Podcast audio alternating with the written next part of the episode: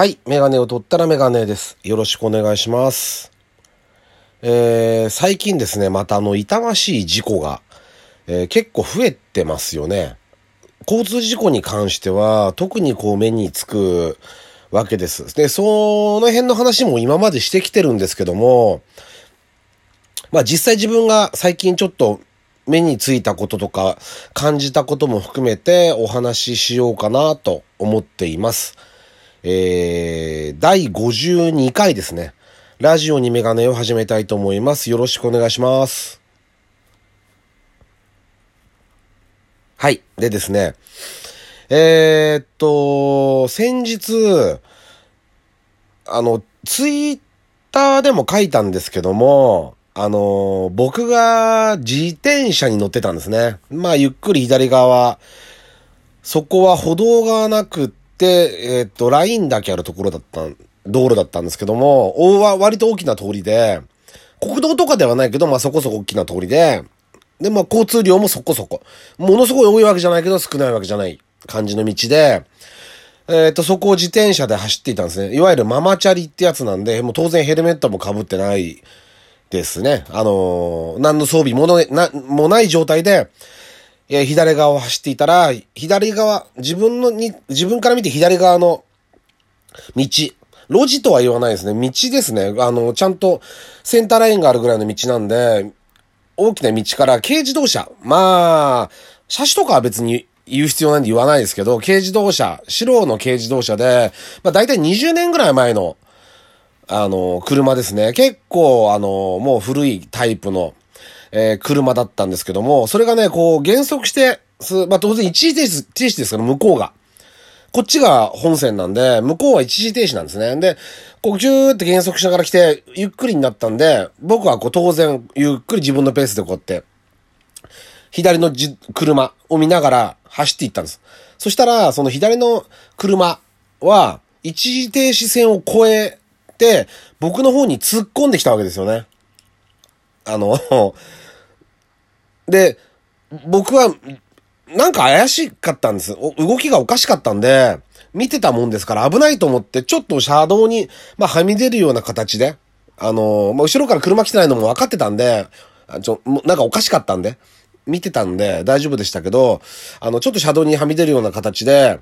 ギリギリ避けたんですね。まあ、もう接触してても全然おかしくない、いいぐらいの、位置関係でしたけど、ギリギリ避けられました。で、あのね、自転車を止めて、ちょっと、あの、あまりにも危なかったもんですから、自転車を止めて、えーっと、車の方に僕黙って向かっていったんですね。そしたら、もう80ぐらいだと思いますね。うちの親よりはもっと年上の人ですね、見た感じ。のおばあちゃんが運転していて、えー助手席の窓、側の窓を開けて、僕の方に向かって一生懸命謝ってるんです。すいませんでした、すいませんでしたって。なんで、怒らないで、あの、いいですかって。ほん、本当に危ないですよって。本当に危ないんで、気をつけてくださいねって。本当に気をつけてくださいって言ったんです。で、すいません、すいませんって。で、あのね、あの、こ、その、今回の件を見ていて思ったのは、あのブレーキ、つまりあの、左側からそのおばあちゃんの車が来て、一時停止の停止線、まあ、もしくは停止線を越えたとしても一時停止をするじゃないですか。少なくとも、あの、僕がいる、目の前にいるんで、どっちにしろ止まらなきゃ跳ねちゃうんで止まるはずなんですよ。一時停止無視するような、ようなやつも中にはいますけど、そのおばあちゃんが止まらなければ当然僕を跳ねるんで、止まらざるを得ない状態なんですけど、僕左側でこう見てたんですけど、減速してるけどね、止まりきれて、切れてないんですよ。こうね、しゃくってる感じ。あの、加速、ぶ、あちょっと加速しちゃ緩んで、あの、ブレーキ、ちょっと加速してブレーキっていう、要はね、ブレーキを、ペダルがね、ちゃんと踏めてないんですよ、見た感じ。多分僕はあれ、アクセルとブレーキの踏み間違いとかじゃなくて、あのおばあちゃんの場合は、ブレーキを一定にキューって踏めないんですね、もう。踏んでる足が緩んだり踏んだり緩んだり踏んだりしてるんですよ。だからああいう風にちゃんと減速できないんです。思ったところで。止めたいところで止められないんですよ。もうだから。で、あの、これって、あの、そのおばあちゃんの場合は、あの、まあ、だいぶ、例えば、運動能力が落ちちゃってる、筋力が落ちちゃってるとかっていうこともあると思うんですけど、ブレーキって、あの、意外とね、皆さんね、った床まで踏んだことある人いますかね、ブレーキ。思いっきり。タイヤがもう、完全に、今は ABS がついてるんで、ロックしないんですけど、ドンってブレーキ踏んで目いっぱい ABS が効いて、ダダダダダダダって足の裏がこう、振動するまでブレーキを踏んだことがあるかないかっていうのは結構重要なことで、あの、意外とない人が多いんですよね。それで一時トヨタは確か、ある程度の力で踏むとフルブレーキになるような補助装置をつけてたと思います。もう結構前ですけど、要はね、ABS がついてる車の場合は、もう、もうロックさせちゃった方がいいんですよ。床まで踏んじゃった方が。あの、まあ、ロックさせるって言い方おかしいんですけど、タイヤって、なんでアンチロックブレーキシステムっていうのがあるかっていうと、ABS っていうのはタイヤをロックさせないわけですよ。まあ、これ車、ちょっとでも詳しい人だったらわかると思います。説明するまでもないんですけど、一応あの、そういうコンセプトで勝手に僕がやってるんで、わかりやすく、こう、ちょっと、話しようかなと思ってるんですけど、タイヤってキュッって例えば四輪がロックした状態になっちゃうと、スーって滑ってきますよね。キーって。そうすると、ハンドルを右に切ろうが左に切ろうが、まっすぐ車って進んじゃうんですよ。わ、わかりますかねイメージ。タイヤがフルロック、四輪フルロックの状態でタイヤがキュッて止まってる状態では、接地面がもう一定なんで、右に切っても左に切っても、その、そのまままっすぐ行きます。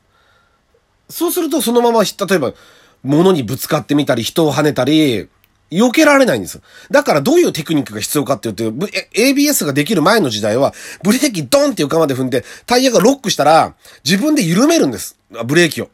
緩めて、タイヤをクックックックってこう回してあげることで、右に切る、左に切るってことが可能だったんですけど、それってできないんですよ、なかなか。あの、ブレーキを、緊急事態でブレーキを床まで踏んでフルロックしてる状態で前に障害物がいる、ぶつかるっていう時にハンドル切る、曲がらない。だからブレーキを緩めるっていう行為がなかなかできないんですよ、これ。あの、難しい。非常に難しいテクニックなんですね。で、なので、ABS ってものがついたんです。あれがついてることによって、床まで、とにかく運転手はもう床までブレーキをとにかくドーンって踏んで、踏、踏めばブ、ブレーキがロックします。ロックすると、この機械が、コンピューターが感知して、クックックックってちょっとずつこう回してくれるんですね、タイヤを。そうすることによって、タイヤが回ることで、自分が、ハンドルを避けるため、前の障害物を避けるために右に切る、左に切るってした方向に車が向かっていくようにできてるんです。ABS って。だから、ブレーキを床まで、目いっぱい、なんかさっきから床まで床までうるさいと思うんですけど、目いっぱい踏むっていう技術が必要になってくるんですね。うん。だからその経験っていうのは、した方がいいなって思いますね。あのおばあちゃんはまた別ですよ。あのおばあちゃんは運動能力の低下とか、判断能力じゃないと思うんですね。あの人は多分運動能力の低下。だから、正直言って、あのおばあちゃんはもう運転やめた方がいいですね。うん。言わなかったんですけどね、よっぽど喉まで出かけ、出、出かかりましたよ。あの、運転しない方がいいですよって。本当は言いたかったけど、そんなこと僕は言う権利がないんで、それは本人とご家族が決めることですから、言わなかったですよ。当てられてたら言ったかもしれないけど、言わないけど、そ、そういうふうに思いましたね。だから、あのー、まあ、若い人でもブレーキをきちきちんと踏める、うんと、踏むっていうこと、目いっぱい踏むっていうことができるようにしておいた方がいいなと思いますよね。緊急時においた特に。うん。だから、そう、判断能力の出方、今日だと、例えば僕の前で急にハザードつけて、目の前で止まったプリウスがいたんですけど、まあ、あ、それは車車種は関係ないけどね、あの、何でも一緒ですけど、で、あのやっぱりね、とてもああいうエコな車だから乗れ、売れるのもわかるし、あれなんですけど、なんか今いろいろ言われてるみたいですけど、僕は車種の問題じゃないと個人的には思ってるんですけど、あの、よく言われがちな最近、プリウスがこう止まって、で、まあ、あのー抜きたいんですけど、行くんだか行かないんだかわかんないんですよ。ちょっと動いたりしてて。で、抜いていいんだか抜いていいんだんで、結局その車は僕の前でこう、車を立ててバックして路地に入っていったんですけど、やっぱね、高齢者なんです。おじいちゃんでしたけど、まあ見た感じやっぱり80歳ぐらいは行ってそうな。で、あの辺の行くんだか行かないんだかの判断の感じとかが、やっぱりこう、周りにきちんとアピールできないっていうのが、判断、そっちは多分、運動能力の低下というよりは判断能力の低下とか、周りに対するアピールができない。自分はここに止まります。先行ってねっていうのが意思表示がきちんとできない。止まり方も中途半端。車の立て方も中途半端。だから怖くてこっちはいけないっていう。ああいうのがやっぱ高齢者の独特なところがやっぱり、で、免許返納に関しても、今すごく言われてるし、僕は基本的にはできれば、まあ地方とかで困る人もいるんでしょうけど、事故が起きる前に返納するのがいいんじゃないかなと思っていますけど、あのー、あの頃の人たちって僕がね若い頃20代とかの頃、20歳ぐらいの頃の